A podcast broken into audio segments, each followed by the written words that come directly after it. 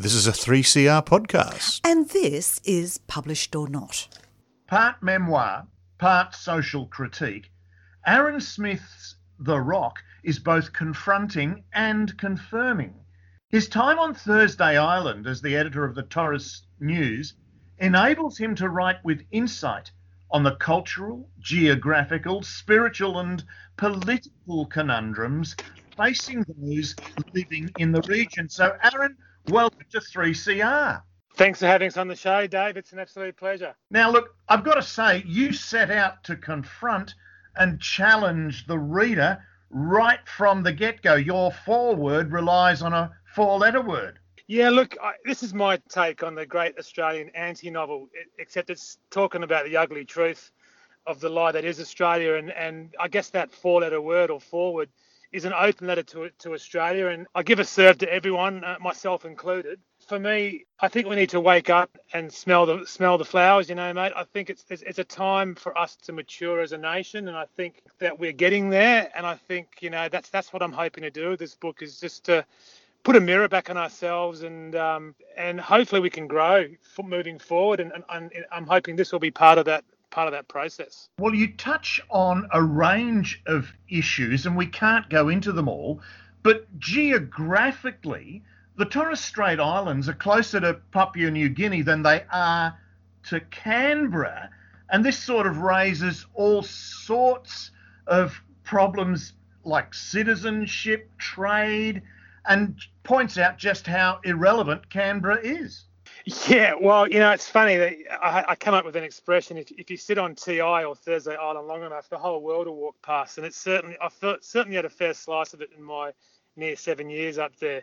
And it is, it's a dinghy ride away to the PNG border. Canberra's further away. I mean, Cairns further away. It's 1,000 k's to Cairns and 150 k's to PNG. So it is, and it's a very porous border, as per the Torres Strait Treaty, a world first that allows um, movement between the, the, two countries without visa or passports to maintain traditional kinship that you know that spans back way before the, the, the, sovereign nations of both PNG and Australia were formed. So it is a fascinating mixing pot uh, of Australia, and and that's that's part of the, the, the reason of the name, the Rock. Um, I mean, the Rock is a is a sort of a derogatory expression used by the bureaucrats, you know, like the, as an Alcatraz describing Thursday Island. But I see it as a delicious allegory for the third rock from the sun because it's a small slice of the whole world and all, all the dramas and trials and tribulations that pay out in the world kind of pay out in TI. So it was a great sort of opportunity to reflect back on not just the nation, but but you know, the, the whole world in some ways. Well, instead of calling it the rock, you could call it the touchstone because really Yes, all the world passes by, but this is the country of Eddie Mabo. This is the region where Wik and the treaty there took place, which really challenges Australia's concept of how it's interacting with the Indigenous. Totally. I mean, the Torres Strait is the cradle of native title for Australia and setting a precedent for the world, which has been used in you know legal cases in British Columbia and, and, and further afield for Indigenous um, issues and, and, even before Mabo, going back to the border no change in the 60s with Gough and, and Malcolm, Prime Minister Malcolm uh, Fraser, the islanders have been fighting for their rights for a, a long time. And, um, you know, and that was made pretty apparent, you know, pretty much first day on the job was Mabo Day 2013.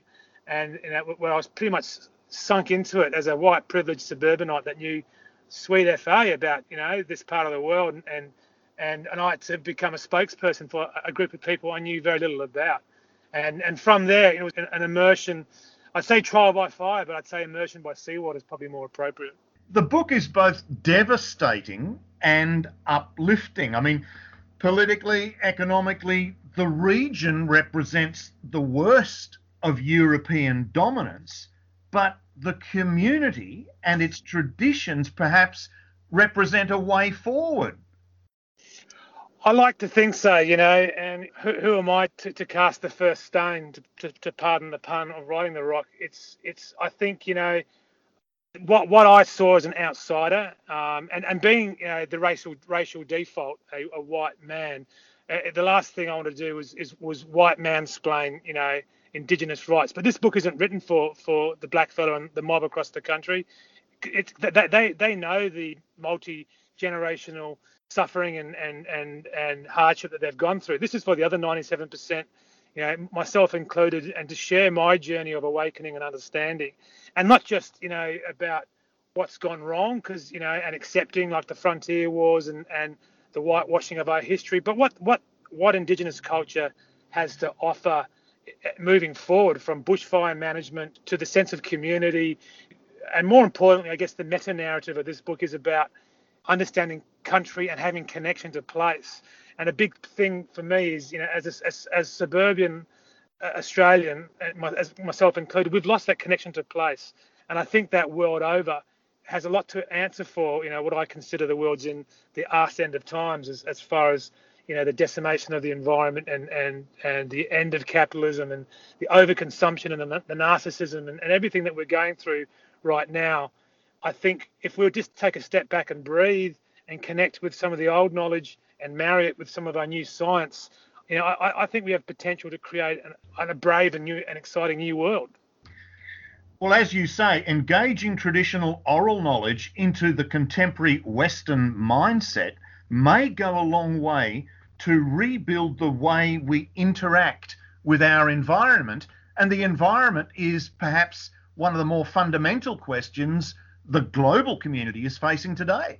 Mate, I've spent time with, with Indigenous people the world over. I lived in South America for three years. I've traipsed through the Himalayas and I've hung out with different mob in different countries. And the message is, is, is painfully simple and it's the same the world over. And in fact, there's there's a lot of work coming out of the UN and, and other sources that, that reveal that Indigenous people are, are, the first to feel the impacts of climate change and, and environmental disaster. But they also they also have you know an understanding of how to manage country. And it's not some sort of deep mystical knowledge. As a as a brother from a different mother said to me out bush just the other day, it's like, you know, they say science is just based on empirical observation. We've just been observing for a hell of a long time, for tens of thousands of years, and that's how we know to read country. And it's that simple. And I think that we've forgotten that. I call it the great forgetting. You know, there's there's knowledge there, there's lessons learned. We don't have to reinvent the wheel. We just have to connect with what was what's already here. We have the oldest surviving culture in the world. You know, we, we don't we don't embrace and cherish that. You know, and it, and it's not some apologist thing that you know we have to face up just to the frontier wars, healing and moving forward, and, and not just saying sorry, but, but but saying thanks, mate. You know, because there's there's, there's a lot there, and, and a lot of the a lot of the people I speak to, a lot of the, the practitioners of traditional knowledge, they're willing to share, mate. They want to get on with it, you know. So I think the time's right. So uh, that's that's why I've written this book. It's for everyone else that doesn't really know. And I, you know, I, even though I throw a few punches, I, I, I don't mean to hurt anyone. It's it's it's just good-natured sparring on my behalf, and you know, in, in that great Australian sort of larrikin tradition. You know, and I'm hoping that people can see that. Well, are we capable of seeing it? Are we capable of listening and understanding? I think is the fundamental question because when you go back over the history you've outlined, we've expunged the traditional indigenous cultures wherever European settlement has occurred. And we have, in some ways, lost our own identity and culture in so doing. Absolutely. And, and a really easy way to illustrate that is when someone says to you in Australia, How you going? You say good. It doesn't matter how dire your life is. You always say good. Doesn't matter, you know, you, your wife could have left you, your mum could have died, your dog could have run away. You're still going to say good. And the thing is, that's a reflection on the state of denial of our culture because there's so many skeletons in the, co- the closet that if we start to open up, we don't know quite where it's going to end. And I think when we actually start to heal and face up to our past and move forwards and, and, and, and marry it with our future, you know, maybe in 10 years' time, we won't say good. Maybe we'll actually say how we feel. And, you know, I think that's a reflection of our maturity as a nation, which I think we, you know, we're sort of caught in this colonial adolescence, and it's time to grow up and just get on with it. As as, as a fellow said to me uh, on uh, National Talk Black Radio, it's like let's just build a bridge and get over it. That's yes, the traditional saying, but also in terms of trying to provide solutions, which is the European way, there's a backlash because inevitably a lot of those solutions fail. Well, yeah, I mean, it was only recently um, Mick Gooda said to me, um, Aboriginal people are set up to fail because the, the solutions are never on their terms. And, and, and, another leader said to me a while back, it's like we need the opportunity to, to fail, but to fail on our own terms because then, you know, white fellow cultures had hundreds of years to make a dog's dinner of it and learn. But you know, we, we've sort of fast track Indigenous cultures to sort of to try and catch up to speed, and and they need self autonomy. And there's going to make mistakes. There's going to be people that do the wrong thing. There's going to be people that rot the system, but but no more than than happens in, in mainstream culture. But it needs to be on their terms. Then, then they can make mistakes and go, oh, geez, that didn't work so good. Let's try a different way. And and and until that happens, if we keep going in there and trying to white man explain it to them, it's never going to stick because it's not it's not theirs. There's no ownership. Do you think Australia has the grit to face this and uh, come up with um, an answer? I think we do, mate. You know, you look look at some of our legends, Weary Dunlop, and you know the, the grit of, of our Anzacs and, and, and the grit we've had from building this nation to the to, to, the many waves of great immigrants that have come through from the Chinese to the Greeks to the Vietnamese and now the Sudanese. There's, I think there's, I think Australia's built on grit, but I think we've got a bit complacent and got a bit fat on, on the on the grease of the land, and, and it's time to sort of you know. And now we've got to all tighten our belts. You know, Australia seems to do best under hardship, so maybe the end of the 30-year glut of, of prosperity, where, where, where that that Aussie, that great Aussie spirit has, has seemed to have waned into selfishness you know, maybe maybe that's going to come back a bit now that we're going to be struggling for the next decade or so. You know, after BC compared to BC before COVID, I think now is a time when maybe maybe it's a time for our true character to, to once again shine like it has in, in other in other times in our history. Well, for the listener out there, the book is The Rock, the author Aaron Smith, and it's a Transit Lounge release. So, Aaron, thank you very much for talking with me today. Mate, as, as they say, Island Way, Mina Big Esso Bala. Thanks, David. And now it's time for my author. When an author bases fiction on history, it makes for an interesting read. And June Wilson has done just that with her book, Gloriana. Welcome, June. Thank you. It's lovely to be here. Now, June, what part of English history have you researched so thoroughly? Well, I researched for this book um, Tudor history, in particular the reign of Elizabeth I. I've always been fascinated with her reign and had previously done quite a lot of reading, but clearly for this book, I did some very specific research. Well, this was a time when there were many insurgencies going on. This was the time of the Spanish Armada and the, and the push for Catholics to regain the throne again against the Protestants. And there's a chap, Sir Francis Walsingham, he was most important to, to Queen Elizabeth's court. Who was he? Well, I find him a totally fascinating character, which I think is what attracted me to the idea behind this story. When you actually look into his background, very little is known about the man himself. He was a spy master, and so he remained very shadowy. I expect that's you know the role of a spy master. I was quite fascinated by this idea that, you know, way back in sort of the 1560s, 1570s, there was someone that was really a precursor of maybe M, you know, in the James Bond franchise. So I thought, oh, well, look, you know, I want to write about him. He's he's not a main character in the book, but he's an important character. Was he really interested in demonology? Look, I have no idea. Oh, I, I, I, wasn't able to find that out about him. But the thing is, when you write fantasy, Jen, you can pretty much make up what you like, you? you know? As long as you get the facts right, I think you're allowed a bit of poetic license. Well, this brings us on to, into another whole world, and there is certainly a connection. The name Gloriana, given to Elizabeth I, was coined by poet Edward Spenser. What did he write?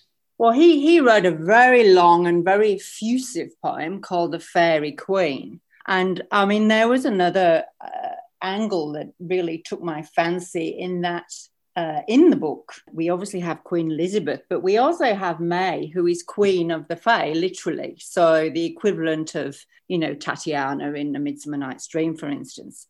Um, and I thought it would be quite interesting to not exactly run these two stories in backgrounds. The, both queens are actually, to a certain extent, background characters in the in the book as a whole. But I just thought that riff, if you like, was interesting.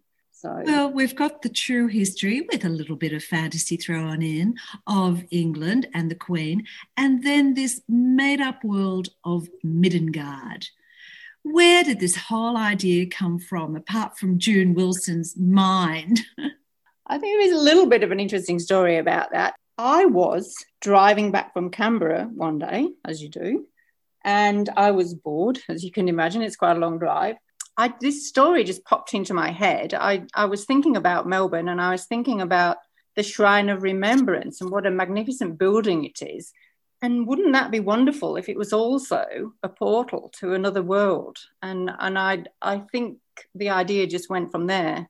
So, in the first book of the Middengard sagas, my three teenage uh, protagonists they get lured to the shrine and they find themselves in Middengard quite unwittingly. It goes on from there, and the whole series of books does switch between modern day Australia, Middengard, and also England about 20 years ago. So you've also given us the background of Middengard and all the gods that are around and about, and all the different histories of Middengard and the different wars that have happened there too. And as you mentioned, May, the Queen of the Fae, there's also Isolde. And these yeah. two women are many centuries old, but they've got sister. I, I like the way you've written in the sisterly spats that they quite often have.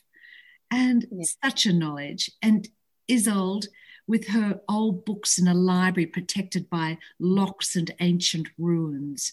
But then there's Lockie. Who's he? Oh, um, Loki, yes. Okay. Look, Loki is um, a Norse god. You may be some some of your readers, uh, sorry, readers, readers, and all listeners will be familiar with Loki. I believe from the film fran- Marvel film franchise. But uh, I first learned about the Norse gods through my interest in Norse mythology, and he really is. He's a trickster god, so he's very clever and very amusing. He usually gets his comeuppance, but he just likes to do things like set riddles, which basically is the, the lift off point for this particular book. Well, as you say, Loki, Loki is a mischief maker, but this is more than mischief of what's going on. There's bodies have been found with blood and guts galore, corpses with eyes wide and staring, and such a look of horror in them. Grisly murders indeed. So this brings us to Molly Watson. Where is she when we first meet her? Molly is a 19th century mill worker. So she is in Yorkshire in around about 1855, 56, um, doing her job, which is working in the woolen mills near Bradford. And in contrast, there's Josh Winter. Yes. Yeah, Josh. Josh is an 18 year old, uh, typical, I suppose, Melbourne teenager who's just finished year 12. He's busy watching the cricket and is is a bit bored because he's waiting to go to college. They've met before, and you've brought new meaning to the term having a long distance relationship. they know of each other's powers and of sight and hearing. Why have they been brought together again?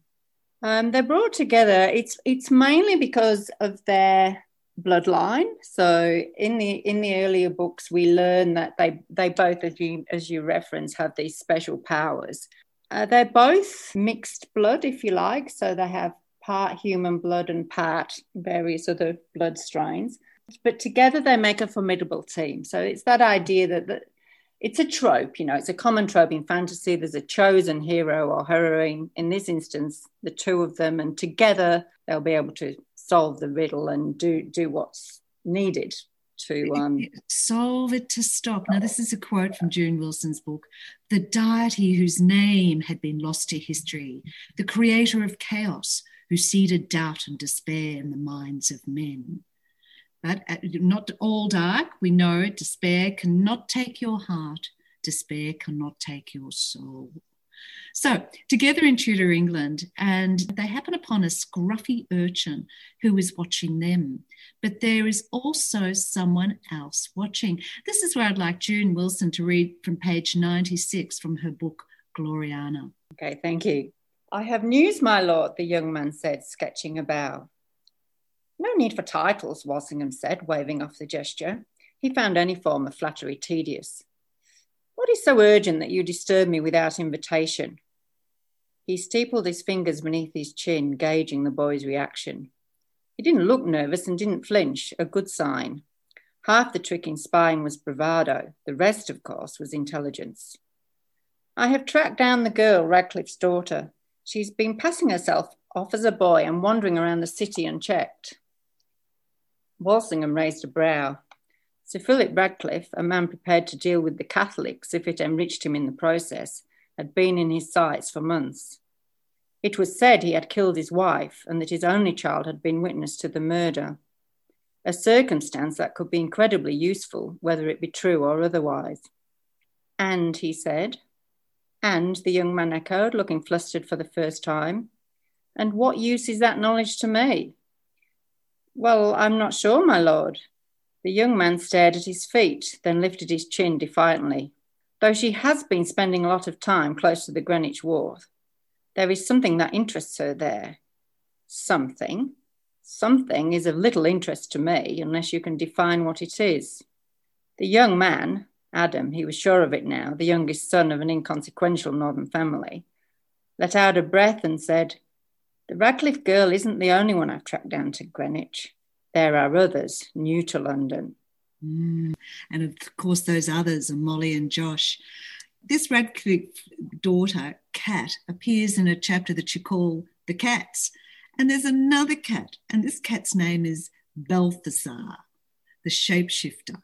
So they all come together. Now, part of the riddle is to get close to Queen Elizabeth I, and it's Cat who can help it help them do that.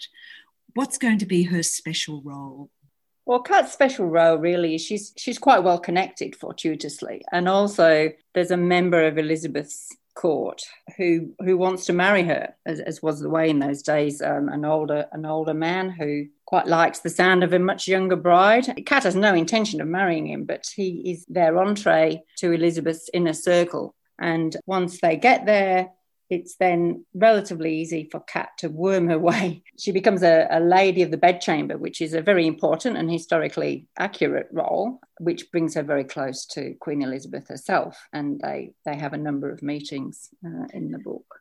There's beautiful descriptions all through this book of the place setting. You, you can probably tell. I mean, I'm English by birth, and uh, you know, I have spent quite a bit of time in London and I love. I mean, I love history, so I always visit the most historic places when I'm there, and you know, it's a joy to to wander those streets and and sort of imagine, you know, what what happened in the past mm. and what might have transpired. And you, you know, once you've got your imagination going, you can you can think of all sorts of things. So I, I do like to describe places, but I like to keep it light. I don't. I know readers sometimes get a bit bored. You know, if they've got two or three pages of description, they they they lose interest. So I think the, the other light thing you do is the dialogue, the amusing dialogue between many of the characters, whether it's one-upmanship or modern dialogue that teenagers may share now and 400 years ago.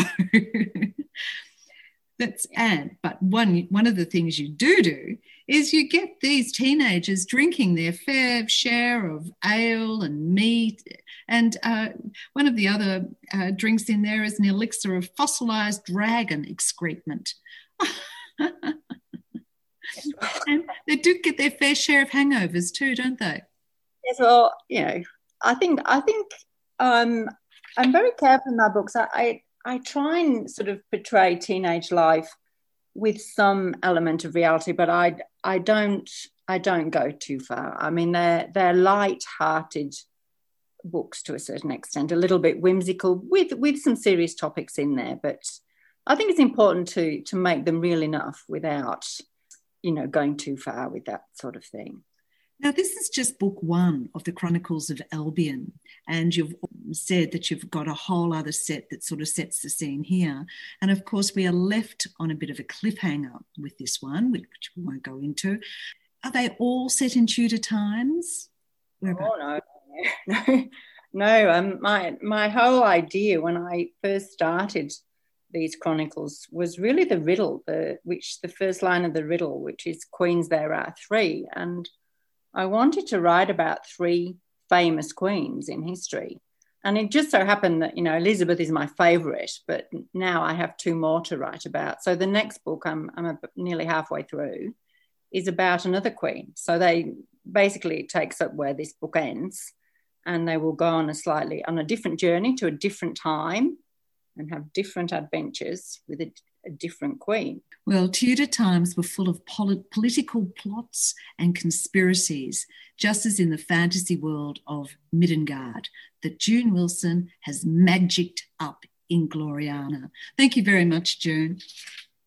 Thank you. That was lovely. Thank you so much. You've been listening to a 3CR podcast produced in the studios of independent community radio station 3CR in Melbourne, Australia. For more information, go to allthews.3cr.org.au.